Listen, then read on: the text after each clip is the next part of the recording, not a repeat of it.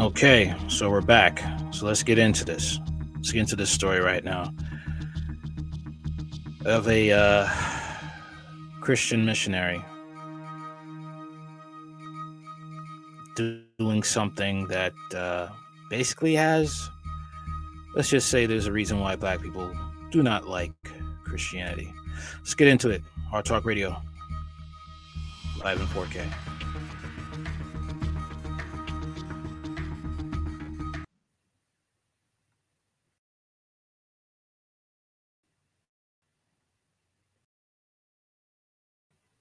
There, the Gona boss there, you know, they see what made they want the money.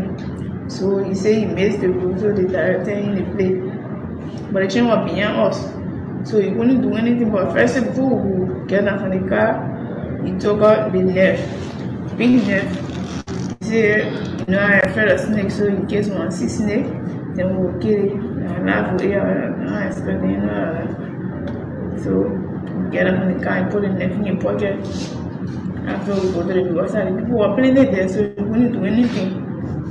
So they thought, oh, when kind of bush here, saying, you the people, it's a, it's a the bush, but the bush around, but the, the poor people, They seem this way, eh? Or, yeah, in, in banana field on the other side, the bush get go go patient there, drive my side.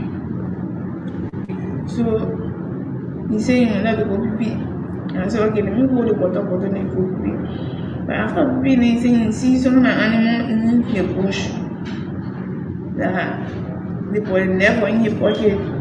So when he said, Oh, can see what I saw the animal, seeing something like animal, the abortion. I said, myself, I'm scary. I just stood up behind him, but it's the one going to go closer and just going to kill me right them. So I just stayed behind him. When he finished peeping here, I said, and wash your hands. Thank you, I'm going to listen to the I said, yeah, wash your hands. After I finish, I hold in the bottle. When you come somewhere, you can say, young people again, someone will push you. So he said, oh, stay behind me small, going to the small train will be passing around. I have to right behind him, but not too close. So when he finish, I will look for the direction and play the car where go in the car with him. so you So- park the car, okay, you walk. Yeah, we're not going to show all the water start by himself. If for everybody place miss the direction. After that we go in the car and we went to the road that leading when you coming from Simako. The, when you come inside of the road the other side so that the road will keep back way. Then we go back Yeah, to that again. Yeah, we go back again on the same road to patient shop with in the estate. Go on that side, then we're going to the other side, the road you can tell the go to the other side. And the road we're going on. So uh, all the prayer places, why the place, place. I said, oh, but we left one player, I said, I talk, they toss money, cool. So, for other places, the person not preaching or you're telling me about the preach.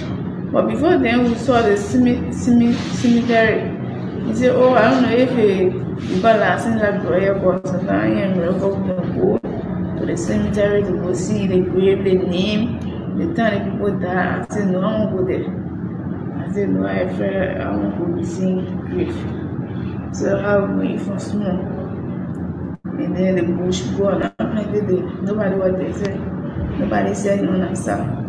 But this thing, it's like the boy washing or ever since when he parked the car. So when he parked the car, said the car tire had problem. They wanted to fix it or to change it. And I said, okay, I was sitting in the car at first. So when he got down, and then he said, oh, Jessica, I think you need to help me. So he brought the other iron outside. Then you be tin in it. Then he you hear the other tick. No iron in him. So instead of be tin in it, and then you finish with the other side. I said, okay, I'm not thinking of anything. So I was telling he said, what dead in your head? So he opened up in my head. Open it up. Like he was cleaning it. Basically, she's saying that uh, you know, she came in the car. He had a knife. He asked he she asked him, "What do you want? What are you doing with that knife?" Said to kill uh, snakes. Then he tried to make excuse about fixing the car. and he brought the instrument to fix the car and he said oh you have something on your head and that's when she felt uh she uh fell unconscious and started shaking that's how powerful the, the the impact of the blow to her head this is what else he started doing so he hit it I hear whoop so I felt like maybe the car tire burst or the thing I was thinking the girl pouring inside it was jerking fell in the grass, I started shaking. I must sleep out there from my phone. When I woke up, when I woke up, he pushed me by on the ground. It's like I time. When you woke up, he pushed you by Yeah. I woke up, he pushed me by his It's like the boss on here was saying, hitting my leg, hitting my back. So when he pushed me by on the ground, it's like I thought he did it left and then he was cutting the leg, but I was not feeling it. He gave me medicine at first, but I took infection medicine or getting my stomach in the capsule I told you. Because I was pregnant almost two months and they gave me injection in my vein.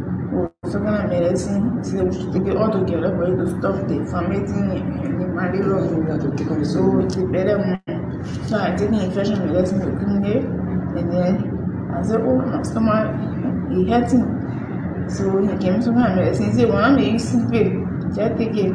So I took the medicine in the car before everything. So when he hit my ear first, I was like, hmm. So when he keep over me, I feel like he won't help me. So I said, I already.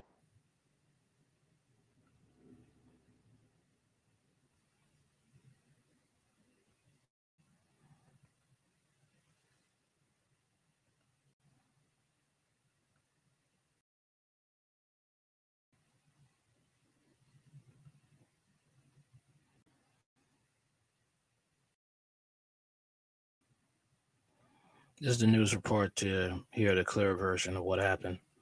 Broad and a local church finds itself a part of the controversy. Only on KCCI, senior reporter Todd Magel just got some new information from that church. Todd? Well, Scott, this is a pretty complicated situation. At KCCI started getting tips and emails last week regarding a missionary that's affiliated with Creekside Church in Urbandale. Now, he faces some violent accusations in Liberia. Creekside Church first posted this message to Facebook last week about Lucas Richard, a missionary from Louisiana, who the church says it has supported for many years. Now, in the post, the church wrote that Richard was attacked and robbed in Liberia and then requested prayers for him. But on social media, many people have a different interpretation, many of them accusing Richard of slitting a woman's throat. Several media outlets in Liberia are reporting Richard has been charged to try and kill a woman named Jessica Lloyd. Now, late this afternoon, Creekside Church pastor Steve Smith shared another update. The church acknowledged its original post came off to the Liberian community as insensitive to the victim. The church situation such as this. The church is sensitive to Jessica, who also accuses Luke and Richard of perpetrating the act. Now, for her sake and in light of our relationship with the Richards, it is always our obligation to see. Sad thing is, is like churches have been doing this for a long time. They've been caught in many things like pedophilia, uh, getting uh, African women pregnant in their churches. This is not uh, something new. Not at all seek the truth, unquote. Now, Creekside wrote that, that they trust the legal system in Liberia to find the truth and render justice. Now, KCCI has confirmed this is also on the radar of the U.S. Department of State, which told us they're aware of the arrest of an American citizen in Liberia. The State Department declined to comment further. Now, the church tonight says Richard is no longer representing Creekside or will receive their support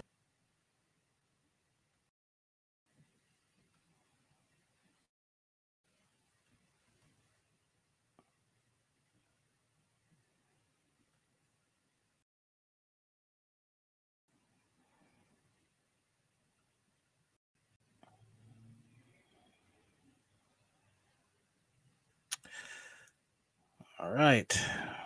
CSO Council condemns attempted killing of woman, calls for religious communities intervention, speedy probe.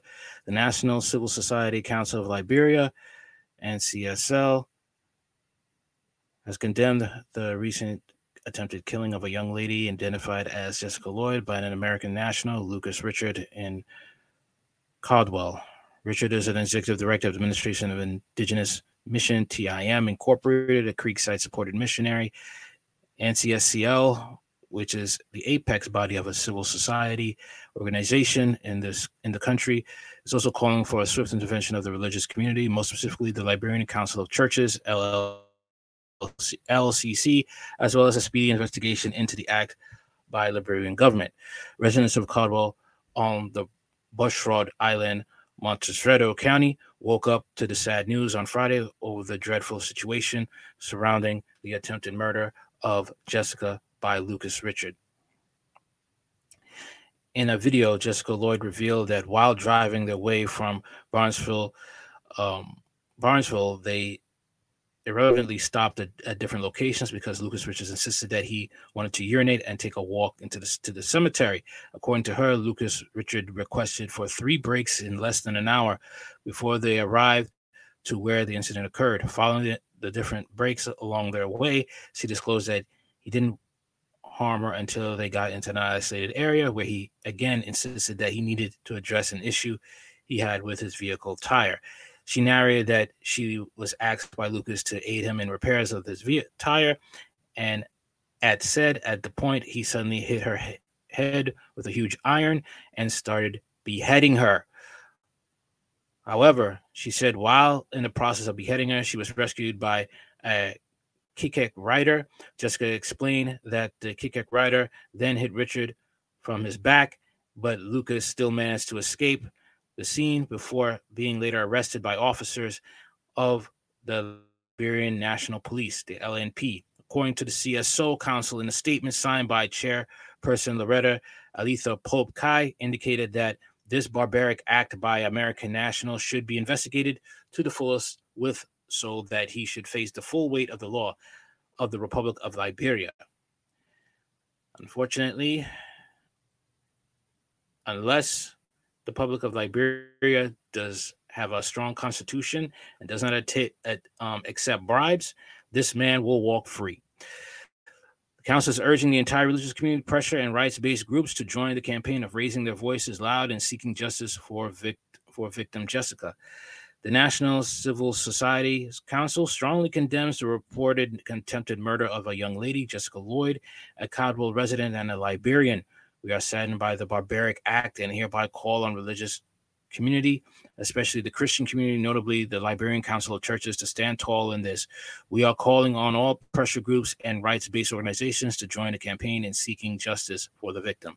This is a life of a Liberian that could just have been lost for no reason said the council statement. We want to also thank the Liberian National Police for being up to the task to ensuring that the predator was arrested. But this should not be the end. We are following this letter to ensure that justice is dispensed speedily, added the council. Personally, I think, um, unless if this man is not prosecuted to the fullest extent of the law, then it's time for Liberia to start kicking out these churches. That's it. Start kicking out these churches. They have plenty of churches that these Africans could go to. For a long time, like I said, these white Christian missionaries have been going over there, molesting kids in orphanages, getting black women pregnant, a whole bunch of um, just stupid, sick crap. And they're getting away with it because they are white okay, It's because they are white.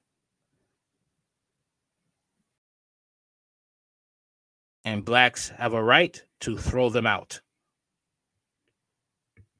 People want to the only thing that could explain this, if he gets away with this, is simply two words white privilege.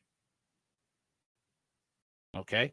If you are offended by this and you're white, you are the problem. Because if you're not white and racist, it should, doesn't apply to you. If it don't apply, let it fly. All right. Let's talk about this uh, Russell Brand situation right now.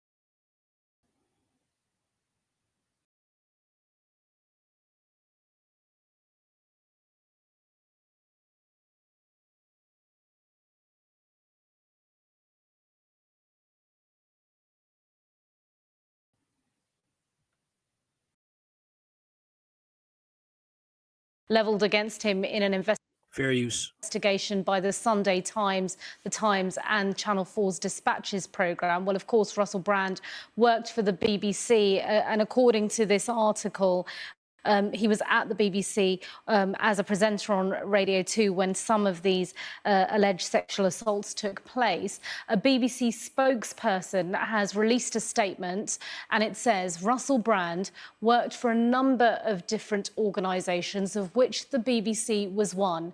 As is well known, Russell Brand left the BBC after a serious editorial breach in 2008, as did the then controller of Radio 2.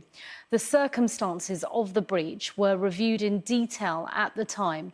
We hope that demonstrates that the BBC takes issues seriously and is prepared to act. It goes on. Indeed, the BBC has over successive years evolved its approach to how it manages talent and how it deals with complaints or issues raised. We have clear expectations around conduct at work. These are set out in employment contracts, the BBC values, the BBC Code of Conduct, and the anti bullying and harassment policy. Uh, the statement continues We will always listen to people if they come forward with any concerns on any issue related to any individual working at the BBC, past or present. And a reminder that statement from the BBC, released after allegations um, levelled against Russell Brand by a number of uh, young women. Um, these allegations pertain to alleged sexual assault between 2006 and 2013 while he was a presenter, uh, not just at BBC Radio 2, but also Channel 4. Russell Brand vehemently denies the allegations and he released, released a video statement last night uh, denying any criminal allegations. We've just had a statement come through from Channel 4 regarding those allegations made against Russell Brand, re- re- revealed in an investigation tonight. Um, Channel 4 says that it is appalled to learn of these deeply troubling allegations, including behaviour alleged to have taken place on programmes made for Channel 4 between 2004 and 2007.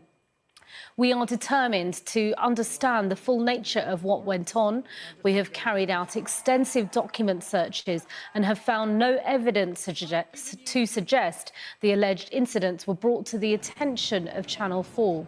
We will continue to review this in light of any further information we receive, including the accounts of those affected individuals. We will be asking the production company who produced the programmes for Channel 4 to investigate these allegations and report report their findings properly and satisfactorily to us. It goes on. In the many years since the alleged incidents took place, there has obviously been extensive change in Channel 4's management and commissioning teams. Today, Channel 4 has a zero tolerance approach to unacceptable behaviour and has a robust code of conduct. We require all suppliers to have in place a rigorous safeguarding policies and provide whistleblowing support, including Channel 4's Speak Up facility. We are committed to ensuring our industry has safe, inclusive, and professional working environments. That statement coming into us here at Sky News from Channel 4, of course, following those allegations that Russell Brand denies. Let's bring in Sky's uh, Matthew Thompson. He joins me from the newsroom now. Um, and Matthew, in quick succession, once this, uh, uh, these allegations were revealed in, the, these in this investigation, we've had a statement now from the BBC and Channel 4. Russell Brand has denied the allegations, but clearly this has ramifications that will rumble on. Oh, absolutely, it does. I mean, I think it's it's important to be clear. There are, if you like, broadly two categories of, of offences alleged in this investigation in the Times and in dispatches. There is the very serious, more criminal allegations, which I'll touch on in a moment, and then there are lesser allegations of uh, misbehaviour and other uh, other such inappropriate behaviour, you might call it, whilst employed at Channel 4 and, and at the BBC. And that's what the, the Channel 4 statement you've just read out is more in relation to. But the more serious allegations are made uh, by four different women. One of them was just 16 at the time of the alleged offences. Uh, they are said to have occurred between 2006 and 2013, so really at the height of, of Russell Brand's fame. Two of them in the UK and two of them in the United States. Now, one woman has accused Russell Brand of raping her at his home in Los Angeles. Another woman who was 16 and a schoolgirl at the time says that she was in a three month relationship with Russell Brand, during which time he was controlling and abusive. She says, for example, uh, on one occasion, uh, he sent a car to her secondary school to pick her up and take her to his home.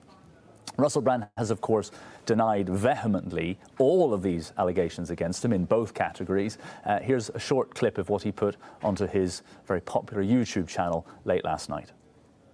Amidst this litany of astonishing, rather baroque attacks are some very serious allegations that I absolutely refute. These allegations pertain to the time when I was working in the mainstream, when I was in the newspapers all the time, when I was in the movies. And as I've written about extensively in my books, I was very, very promiscuous. Now, during that time of promiscuity, the relationships I had were absolutely always consensual.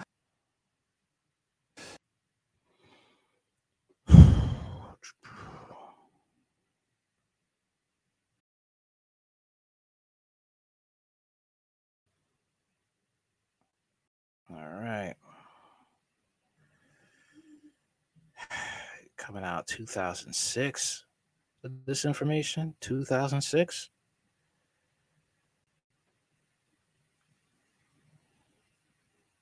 Must have said something. All right. Timeline of the rise of his rise to fame and the sexual assault claims against Russell Brand. Okay. September 16th, the Times, the Sunday Times, and Channel 4's Dispatches published an expose on Russell Brand, which detailed allegations made against the comedian, rape, sexual assault, manipulation, and emotional abuse. Details around the claims are bone chilling and horrific. One accuser gave a shocking account of how the comedian raped her in a Los Angeles home. Another claimed uh, he sexually assaulted her after she was hired by him on a project. A third woman claimed he was she was groomed by Brand when she she was just 16 before he oh, her. A fourth accuser claimed that Brand sexually assaulted and committed physical and emotional abuse against her. In response to the allegations, uh, Brand posted a video on his YouTube channel denying all the claims put against him. Amidst the litany of astonishing and rather baroque attacks are some very serious allegations that I absolutely refute. He said the relationships I had were were always consensual. Okay. Brand is a comedian who has always courted controversy, who spoke openly about his sexual prowess and preferences with many people, now suggesting that the comedian hid in plain sight with the now suggestion suggesting that the comedian hid in plain sight with the allegations spanning across Brand's height of fame between 2006 to 2013. It has sparked fierce questioning about how much Brand's agents and employees knew about his behavior and whether they enabled or emboldened him.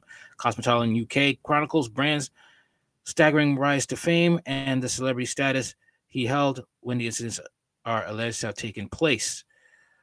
Brand's early career, 2000 2002. One of Brand's earliest roles as a video journalist at MTV in 2000, which he presented the dance floor chart.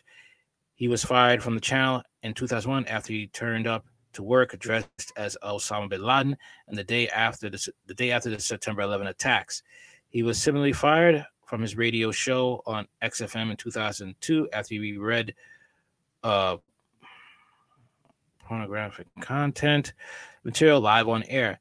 It was after Brand went to rehab in 2006 to get clean from an alcohol and drug addiction that he started to have mainstream success. Also, Brand joins the Big Brother team 2004 2007. He was hired to be the host of Big Brother's eFourum in 2004, a spin off show to the main action from the house. The program gave ordinary people and celebrities to share their opinion on their housemates. The show was rebranded Big Brother's Big Mouth in 2005. He left the show in 2007. During his time, production staff on the program told dispatches that Brand would point out audience members and ask him, ask the runner to get phone numbers. It was like we were taking lambs to the slaughter. We were basically acting like pimps to Russell Brand's needs, they said. He also reported started a relationship with Rachel, not her real name, who worked as a runner for, on the show. After flashing her and making jokes about oral sex in his dressing room, the two started a consensual relationship, but Brand insisted the relationship had to remain a secret. Okay. A statement from the Banijay UK, which bought Endemol, the production team behind Big Brother in 2020, said, in light of this very serious allegations raised by dispatches and the, the Times, Sunday Times, investigation relating to the alleged serious misconduct of Russell Brand while presenting shows preceded by Endemol in 2004 and 2005, uh, Banijay UK had launched an urgent internal investigation and will cooperate with any requests for information from broadcast partners and external agencies. We all encourage anybody who feels that they were affected by Brand's behavior while working on the production to contact us in confidence. All this time, 2030, I mean, I'm sorry, 2023, you want to come out with this? What was he saying on his YouTube channel and on Rumble that got people so mad that they had to expose him? Or just find people who are willing to be paid to make up lies about him. Until more truth comes out, that that's that's what I'm thinking. Sorry, this doesn't make any sense. In two, all right, Russell Brand on BBC Radio and MTV, 2006 2008. 2006, Brand co-hosted the Russell Brand Show on BBC Radio 6 Music. It proved popular. The show transferred to BBC Radio 2 in November that year, airing on Saturdays from 9 to 11. It was in 2006 where Brand met Alice, who was using a pseudonym to protect her identity. Alice was 16 and said she bumped into Brand on the street in London after a day of shopping. The two started a relationship. Brand was 30 at the time and aware of Alice's age. Alice claims he used cars to paid for the by the paid for by the BBC to pick her up and ferry her around ferry around to his house. He also alleges that he removed oh yeah, he removed the condom during sex without her consent, as well as forced oral sex on her and spat in her mouth. Oh boy. During this time, Brand also had also returned to MTV to host One Leicester Square, a chat show consisting of celebrity guests and musical entertainment. In a recent unearthed clip from the show, Brand is seen telling model Caprice to get her knickers off. Not everyone was won over by Brand's bad boy shtick he paraded at the time. In an interview in the Daily Mirror from 2006, Dannii Minogue described Brand as a bit of a vile predator, adding, I certainly don't think he's cured his sex addiction. She said that Brand wouldn't take no for an answer, and throughout the whole interview, he kept making shocking remarks that I can't even repeat. Brand's behavior became more brash during this period. In 2007, he made a phone call to, to Jimmy Savile before his extensive sex, child sex abuse crimes. Oh boy. Oh boy. You contacted Satan. Literally, he is Satan from across the pond. If you don't know who Jimmy Savile is, look him up. After you're done, say your prayers afterwards. In the phone call, Brand said he'd send a very a, a very attractive personal assistant to massage Savile, as Savile joked she'd have to do it naked. One woman going by the pseudonym Olivia claimed that Brand exposed himself to her when in the BBC's Los Angeles office. She alleges Brand followed her to the bathroom and insisted they had sex before he showered her he, I'm sorry, before he showed her his genitals. The incident was then discussed on Brand's radio show, the episode which was broadcasted in June 2008. Sees Brand colleague Matt Morgan says it's been 25 minutes since he showed his blank to a lady, as Brand is heard laughing in the background. Brand was sacked from the BBC in 2008 following the infamous Sachsgate incident. He and fellow comedian Jonathan Ross left a series of inappropriate messages on former Fawlty Tower star Andrew Sachs' answer phone, where they discussed how Brand had previously had a fling with Georgina Baillie, Sachs' granddaughter. Following the allegations, a BBC spokesman said Russell Brand worked for a number of different organizations, of which BBC was one. As well known, Russell Brand left BBC after a serious editorial breach in 2008, as did the then controller of Radio 2. The circumstances of the breach were viewed in detail at time. We hope that it demonstrates that the BBC takes issues seriously and is prepared to act. Indeed, the BBC has, over successive years, involved itself involves its approach to how it manages talent and how it deals with complaints or issues raised. We have clear expectations of, around conduct at work. They are set out in employment contracts, the BBC values, the BBC code of conduct, and the anti bullying and harassment policy. We will always listen to the people if they come forward with any concerns on any issue related to any individual working at the BBC, past or present. Russell Brand heads to America to start a film career in 2008 to 2014. Having previously had a bit of parts in some films, Brand made his Hollywood breakthrough in Forgetting Sarah Marshall, where he played a rock star, Aldous Snow, in 2008. It was a role he reprised in 2010 buddy comedy movie Get Him to the Greek, where he met Katy Perry. The pair married in, in India in 2010, with Brand divorcing her by text in 2012. The film roles and superstar wife made Brand a household name across the pond, landing him his own late night talk show, Brand X, in 2012. It was at the launch party for Brand that he met Nadia. He kissed her and they exchanged numbers. She went to his house once and had consensual sex with him, but it was another occasion. She claims she was great. He comes running out of the bathroom naked, and I'm kind of taken back. I've got a bag on my shoulder and a little dress and a coat on top. She told dispatches. Nadia alleges that Brand pushed her against the wall and kissed her. She says he then told her that a friend was waiting in the bedroom to join them. She said, I'm like, no, that's not happening. I don't care. That's not happening. We're not doing that. While trying to get away, Nadia claims that she caught, what is this? She claims she caught under a painting.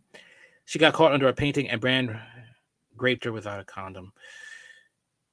Nadia went to a rape treatment center on the same day and went to therapy at the clinic for five months, according to documents seen by the Times.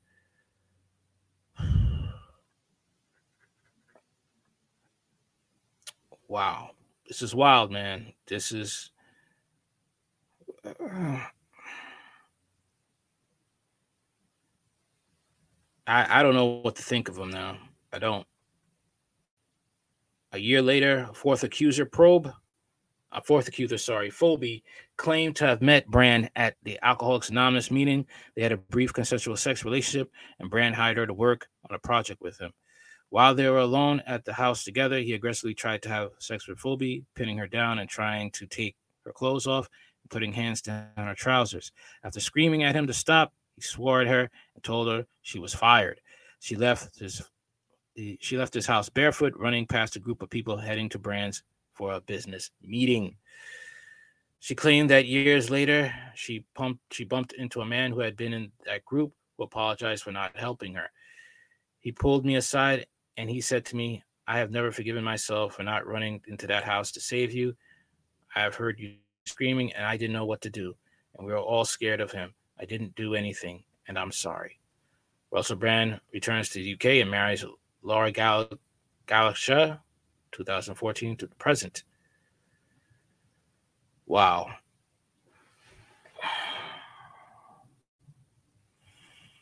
So this is the timeline here. I mean, you can read more for yourself.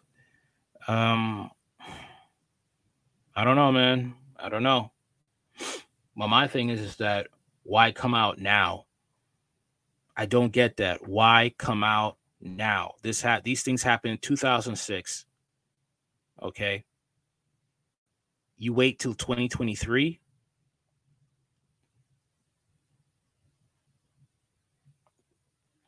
That's my thing. All right. Okay. So we're moving on to the uh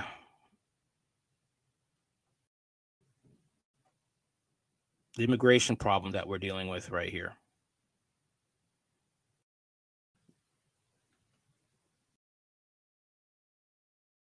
NYC.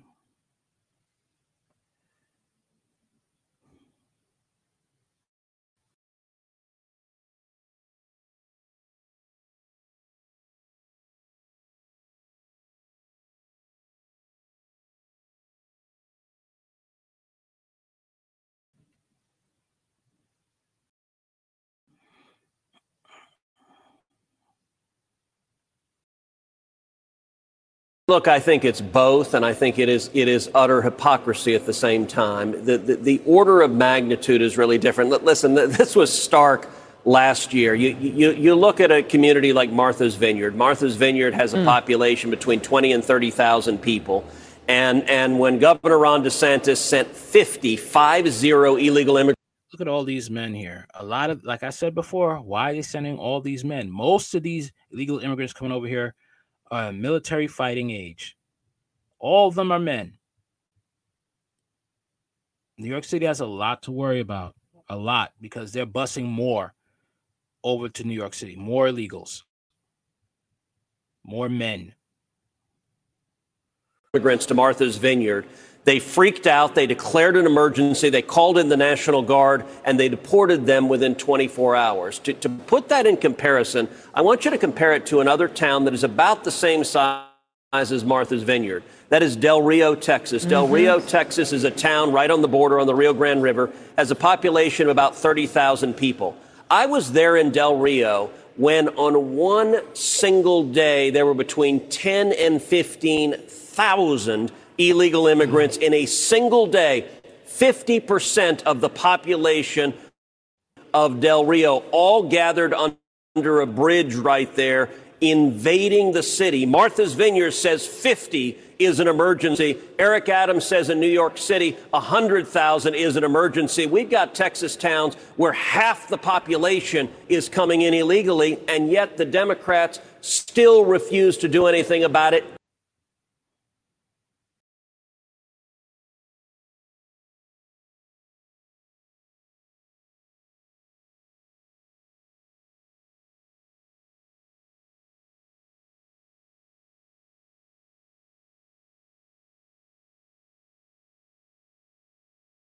Crime, drugs, and terrorism. What Biden's op- open border agenda means for the U.S. Even some Democrats are beginning to admit the immigration situation is spiraling out of control. Oh, really? Really? The defenders of open U.S. borders like to sell the happy, optimistic narrative that asylum seekers are primarily innocent people looking to build a better life in the United States. The raw data, however, points to a much more com- complicated story. It's the rarest occurrence of all when politicians admit they were wrong, but that's what is almost happening in Democratic ruled cities, including New York, Chicago, and Los Angeles, which are being forced to absorb a continuous influx of migrants together with a large slab of humble pie. Let me tell you something, New Yorkers, never in my life have I had a problem that I did not see ending to I don't see ending. I don't see an ending to this. New York City Mayor Eric Adams told a hushed uh, audience in Manhattan as he called for federal assistance just days before the anniversary of 9 11. The issue will destroy New York City.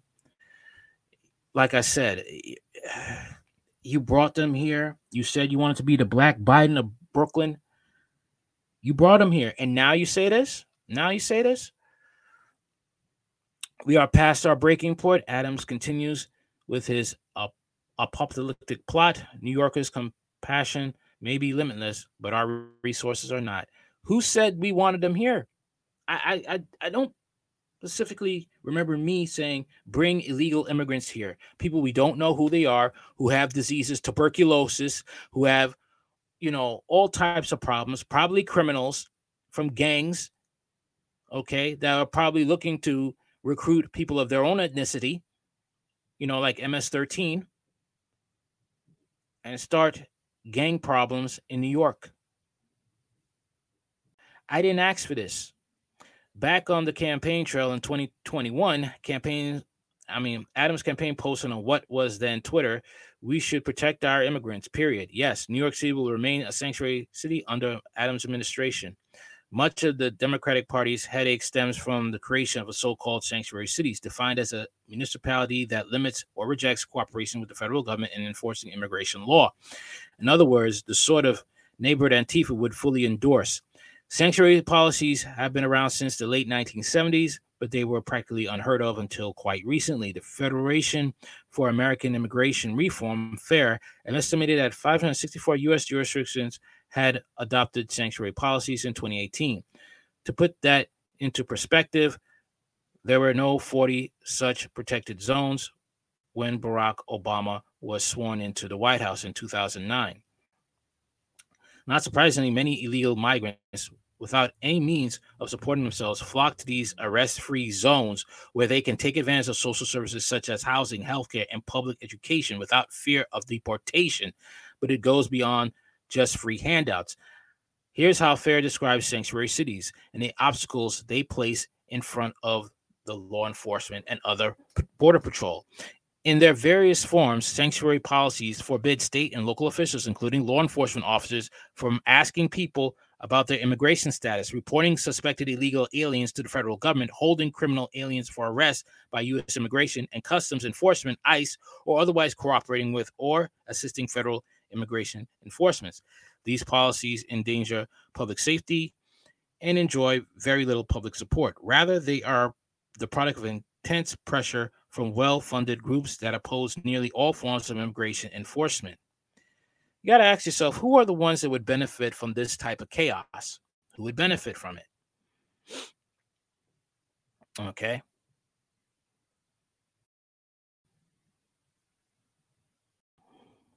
Okay. Or due to the capitalization by local officials in the face of threatened lawsuits by self anointed civil liberties organizations. The ACLU, for example, is of the opinion that actions of sanctuary cities represent basic American values, a spirit of inclusiveness and respect for individuals. Yeah, they want to bring the country down. They want they want chaos to the point that they have to bring in martial law. It's basically what it is. In other words, entering the U.S. illegally now ranks up there with basic American values without any feasible barrier to prevent them from entering the U.S. nor a legal basis to apprehend them. It's no surprise that there are an estimated 16.8 million illegal aliens residing in the USA, a whopping 16% surge since that of Biden's presidency. This massive influx has forced New York City to declare a humanitarian crisis that will cost taxpayers about 12 billion over 3 years unless financial aid is forthcoming from the US government, Trump's much bewailed wall would have only cost 21.6 billion. A one-time bill that would have relieved Democrats of their unaffordable virtue signaling that is only getting from getting them angry voters. Bailout funds from Uncle Sam seems unlikely. However, a Washington is too as Washington's too preoccupied with bump with pumping weapons into Ukraine to bother itself with more pressing domestic issues. Incidentally, the Republicans are manipulating the Democratic Party sanctuary policies to great effect. Texas Governor Greg Abbott, for example, whose border state has been inundated with more than millions of illegals in the past 11 months, has bused more than 13,500 migrants to the Big Apple since last spring. Meanwhile, Exactly one year ago, Florida's Republican governor Ron DeSantis triggered a humanitarian situation in Massachusetts, authorities said, by deporting about 50 illegals into the island of Martha's Vineyard, a getaway primarily populated by wealthy elite like the Obamas and Clintons, without notice. Needless to say, the Democrats were not amused and the illegals were quickly sent packing, thereby betraying the hypocrisy of the st- establishment. Yeah. Okay. They want them to be in everybody's house eh, back everybody's backyard but their own. However there are other issues connected to the open border that are more pressing like national security. On september 14th the house judiciary subcommittee on immigration integrity security and enforcement held a hearing entitled terrorist entry through the southwest border and focused on how the biden administration open door agenda has led to record high encounters of aliens on the terrorist watch list, as well as a mass release of unvetted aliens into American communities. One of the speakers, Rodney Scott, who served as chief of the U.S. Border Patrol uh, for 29 years, expressed his frustration with the significant setbacks his department experienced ever since the U.S. President Joe Biden's executive orders on immigration went into effect. Starting on January 21st, 2021, I watched the border security gains that were made over three decades vanish and the safety of border communities spiral backwards. Scott told assembled lawmakers with each border security and immigration related executive action that the Biden administration took, the volume of illegal immigration rapidly increased, overwhelmed Border Patrol, and effectively transferred control of our southwest border to Mexican drug cartels. The problem goes much deeper than drug trafficking. However, as bad as the activity is, the open border is opening up America to a very real threat of terrorist activity. Between October 2022 and August of 2023, Customs and Border Protection CB, CBP documented 74,904 illegal migrants nationwide for potentially posing threats to the national security, according to CBP data obtained exclusively by the Daily Caller. Border Patrol guards encountered 25,627 special interest illegal migrants in fiscal year 2022 compared to 3,675 such encounters in fiscal year of 2021. Special interest aliens are individuals with suspicious travel patterns who may pose a national security risk, but who are not necessarily terrorists, according to the Department of Homeland Security. According to a report by the DHS, U.S. Migrate Immigration and Customs Enforcement ICE must be able to locate migrants to enforce immigration laws, including to arrest or remove individuals who are considered potential threats. Now brace yourself for something straight out of the Keystone Cops. DHS admits without any good explanation that it has limited abilities to track migrants, post release addresses accurately and effectively. Ditto for U.S. Border Patrol, who cannot only could not always obtain and does not always record migrant addresses. ICE is le- also left out in the cold as it does not always validate migrant addresses prior to migrant release into the United States. So, what exactly do these entities do besides drafting reports detailing what they cannot do? This brings us to the meat of the matter of the DHS report. Based on our review, 981,671 migrant records documented by the USBP from March 2021 through August 2022 addresses far more than 177,000 migrant records were either missing, invalid for delivery, or not legitimate residential locations. It would be interesting to know how much more than 100, 1,000, sorry, 7, 707,000 they are talking about, but it's probably better we didn't know. So, who are these 177,000 individuals that are that have disappeared from the Biden administration's radar? Who are their friends? What are their interests, hobbies? Do they love the freedom, obscenity, obstinately enjoyed by everyone, the United States of America, or do they hate the country because of it? The way the king of terror, Osama bin Laden, did, according to George W. Bush, the Democrats should be worried about the answers to these disturbing questions and not just because an election year is fast approaching. Basically, yeah, it's about getting those votes. That's what it's about. All right.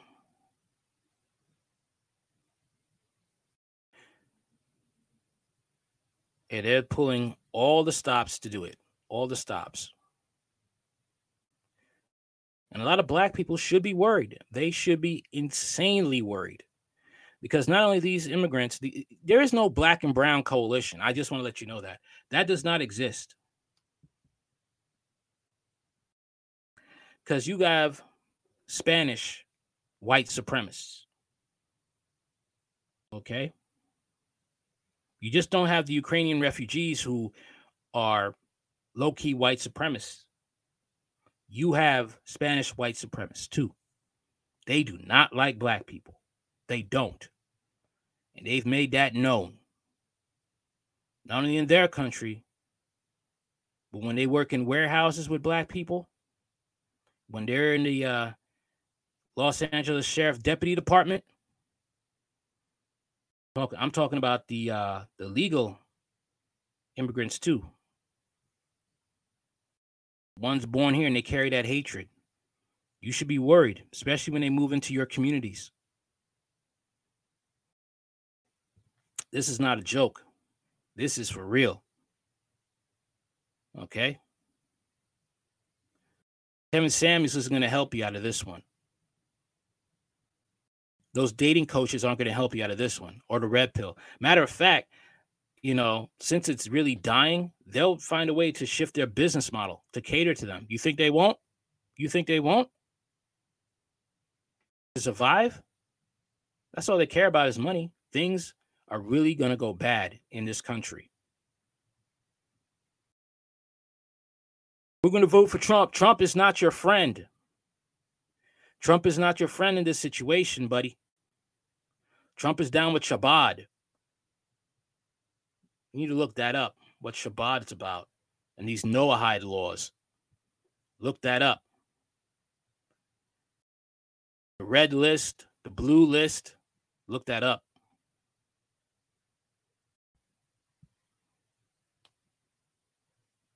You know? Because when you read these articles, especially this writer right here, Democrats, Democrats. Ah, man. Both sides love illegal aliens.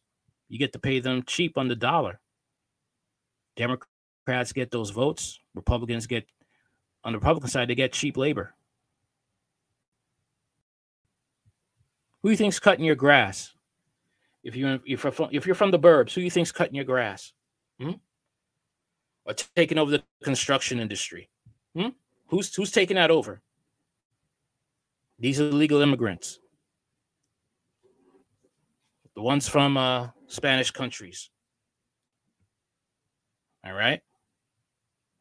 Also, who are the ones that some of them, uh, you know, I have no offense to, I, I have nothing against the uh, Hispanic community. But the fact remains is that you do have some among you that will support illegal immigration because they want to conquer and wipe out the blacks from the economic table. Okay. So some of them, they're down with illegal immigration. They don't care. They'll work with white supremacy. You don't like black people? I don't like black people too. I'll hang out with them sometimes. I'll sleep with their women, but I don't like them either. Just to get ahead. And only need to find out that white supremacy breaks their toys and they will kick them to the curb. Okay. That's how they act. Look at the evil that uh, Miss Martinez did. Okay, when she worked on the council in LA. All those seats she blocked from blacks getting there for, for blacks to get resources, she gave them all to her people, all to her people. That's how grimy they are. And if you're, you know, Spanish and Latino, if it doesn't, if you're not like that, then let it fly. If it don't apply, let it fly. But this is what's going down. This is what is going down in this country. And black people are a target.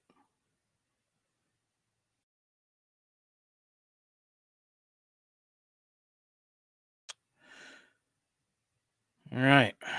Let's get into this story right here.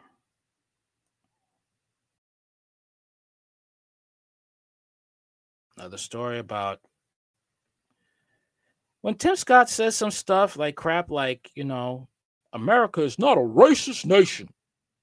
Show Tim, Scott, Tim Scott this story right here. Show him this story.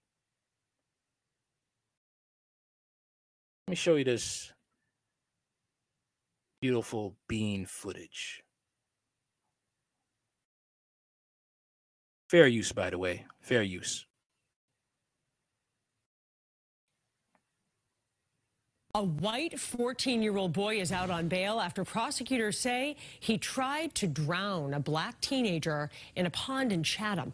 And as WBZ's Louisa Moller tells us today in court, we learned this isn't the only racially motivated accusation against him. 15-year-old John Sheeran leaving court after his bail hearing, briskly walking and barely saying a word as he got into a car with his father. A judge said he can live in Chatham on a GPS device. Now, if that was a black kid choking out a white teen trying to drown him, do you think this would end up the same way? Hmm? You think? Once again, Tim Scott. This is America America's not a racist nation. Sharon, do you want to? This all stems from an incident in July where a 15 year old black boy says Sheeran texted him to come to a Chatham pond. Then Sheeran and another boy allegedly threw rocks at this boy and asked him to come into the water. The young man does not know how to swim and wore a life jacket. That's when investigators say Sheeran repeatedly pulled him under the water, once called him the N word, and another boy called him George Floyd. This young man, Jack Sheeran, held onto his life jacket and pulled me under the water and back and up and back repeatedly about four to five times. While doing it, water went into the victim's mouth and nose, and he could not breathe. He started to shout, I can't breathe, over and over again, and tried to get Mr. Sheeran's hands off him. Mr. Sheeran left, let go, and the other child started laughing. He called him George Floyd. The boys allegedly did stop when another child on the beach swam over to intervene. Sheeran's defense attorney, Kevin Reddington, says it was reckless teenage behavior, not attempted murder. This young man has Don't you just love it? White privilege. Just love it.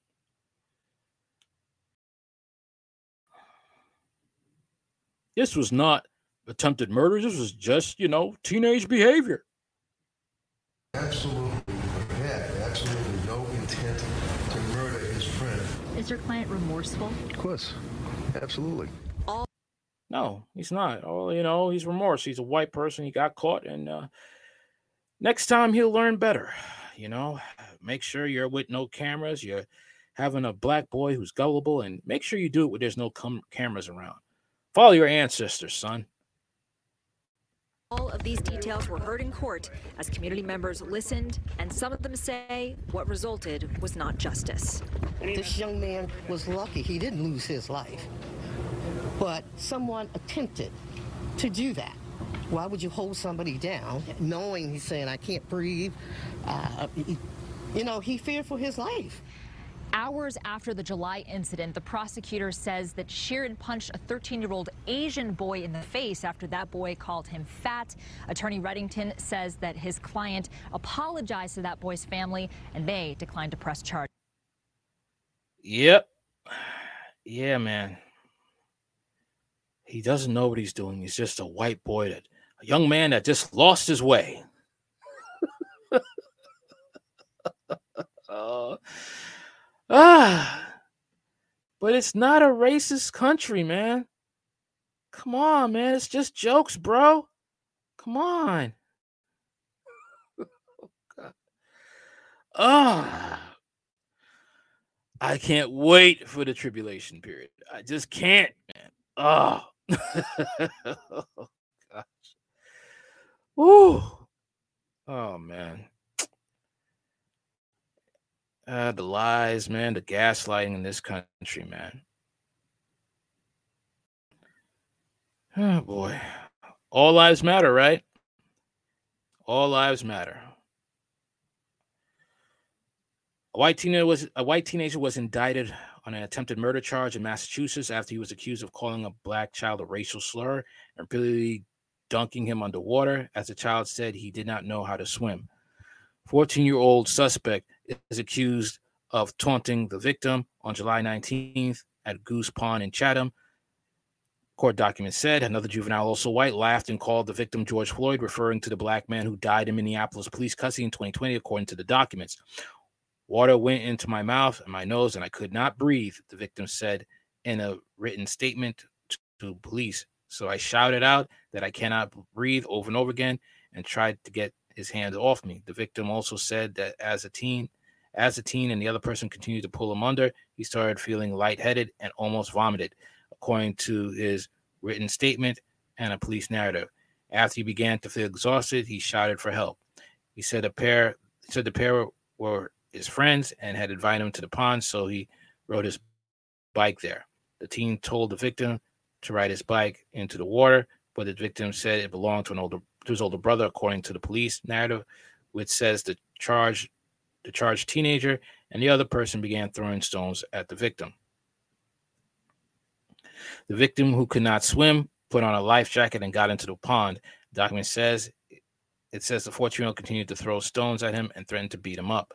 At one point, the teen grabbed a bigger stone and threatened the victim with it and called him boy and the N word, according to the police narr- the police narrative. The taunting continued as the teenager went and got into the water. The victim told the 14 year old could not pull him under or wrestle him because he feared he, he could drown, according to the documents. Teen then grabbed the victim's life jacket and dunked him into the water four or five times it ledge. The victim also wrote in a statement that the other juvenile started laughing and called him George Floyd, obviously making fun of him, me, and showing no remorse. Several people witnessed the incident, and a person who helped get the victim out of the water told authorities that saw the teen and the others person taking turns dunking the victim, according to the court documents. He said that when the, he swam over to the group, the 14 year old was sneering and had a grin on his face. The documents say. Another witness told police that she heard the, the Floyd comment, and a third witness described hearing the victim scream, Stop. The 14 year old was indicted on charges of attempted murder, assault with a dangerous weapon. The Cape and the Island District Attorney's office announced August 31st, calling it a racially motivated incident. His family could not be reached for comment. Had phone numbers listed for them. His attorney said attorney did not immediately respond to a request for comment. Typically, the identities of the minor suspects were withheld, but authorities released the teen's name because he is being tried as a youthful offender, which gives prosecutors an option seeking an adult sentence. NBC News is not naming the teen. Authorities have not released the names or ages of anyone else involved. It is not clear whether the second person will face charges. The district attorney's office said in, said it can comment on juvenile cases only when the people under indictment are youthful offenders. The allegations shocked the seaside town about 100 miles southeast of Boston. The town's office of the select board said it was disturbed and saddened. We do not believe that it reflects the true nature of our community, which is diverse and inclusive the board said in a statement last week. We condemn all acts of violence, particularly those directed at children. Our thoughts are with the victim and their family, and we are here to support them in any way we can we can coming forward. Scott Carpenter, the superintendent of the, Mon- the Monomoy Regional School District, called the allegations incredibly concerning he said the 14 year old and another juvenile are not enrolled in the district. Monomoy continually strives to be a welcoming, safe, and inclusive for all. We believe in celebrating diversity, promoting empathy, respecting the dignity of every human being, and fostering understanding among all students, staff, and families, he said. Acts of hatred and violence are unacceptable. We com- and we commend any behavior that seeks to harm or marginalize others on their race, ethnicity, and any other uh, personal attribute. The teen suspect is being held without bail and is due back in court Wednesday for a pre-trial conference. This is what we're going to deal with, people. This is what we are going to deal with. All right. Things go when things hit the fan, think this incident is only going to be one. There's going to be a lot of incidents like this because the cops are not going to be involved because when uh, the US dollar loses its value, that's when chaos starts. When the banks shut down, that's when chaos starts. And people are going to be left to fend for themselves and their families, to be armed and to protect their families. That's all I got to say from now. For now, uh, check me out on Spotify, Hard Talk Radio live in 4K. Also on Rumble, Radical Thoughts 791. Okay. And uh, feel free to donate to the Cash App if you feel so, so inclined to do so. I'm also on TikTok, Hard Talk Radio 79. Later. Like, share, comment, and subscribe. Hit that like button. Helps the my videos go through the algorithm. Later.